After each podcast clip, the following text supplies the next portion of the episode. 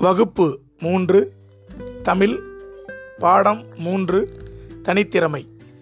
காட்டின் ராஜாவான சிங்கம் சில நாள்கள் வெளியூர் சென்றபோது புலிக்கு தனது பொறுப்புகளை ஒப்படைத்துவிட்டு சென்றது. புலியும் சில நாட்கள் ராஜாவாக பதவியேற்று கொண்டது. படைத்தளபதியாக சிங்கக்குட்டி பொறுப்பேற்றது. சிங்கக்குட்டிதான் நமது படைத்தளபதி. சிங்கக்குட்டியே பொறுப்பை ஏற்றுக்கொள்ளுங்கள் நன்றி மன்னா. உடனே பதவியை ஏற்றுக்கொள்கிறேன். ஆந்தையாரே நீங்கள் தாம் இரவு காவல் அமைச்சர்.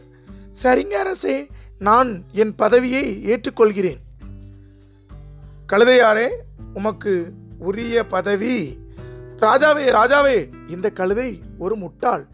கழுதையால் எந்த பயனும் இல்லை. அப்படியா? இதேபோல் முயல் ஆமை இரண்டும் எதற்கும் பயன்படாது. ஆமை ஒரு சோம்பேறி அது எப்போதும் மிக மெதுவாக செல்லும். முயல் எதை பார்த்தாலும் மிரண்டு மிரண்டு ஓடும். கரடியாரே வாயை மூடும். ஆமை பொறுமையாக இருந்து காரியத்தை சாதிக்கும். அதனால் சமையல் வேலை செய்யட்டும்.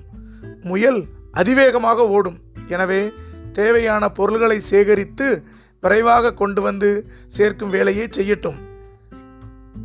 கழுதை பகைவர்கள் வரும்போது தனது உரத்த குரலில் எச்சரிக்கும் பணியை கவனிக்கட்டும் என்று கூறினார் புலிராஜா. யாரையும் குறைவாக எடை போடக்கூடாது. அவர்களிடம் உள்ள திறமைகளை அடையாளம் காண வேண்டும். நீங்கள் சொல்வது சரிதான் அரசே. இப்போது நான் தெரிந்து கொண்டேன்.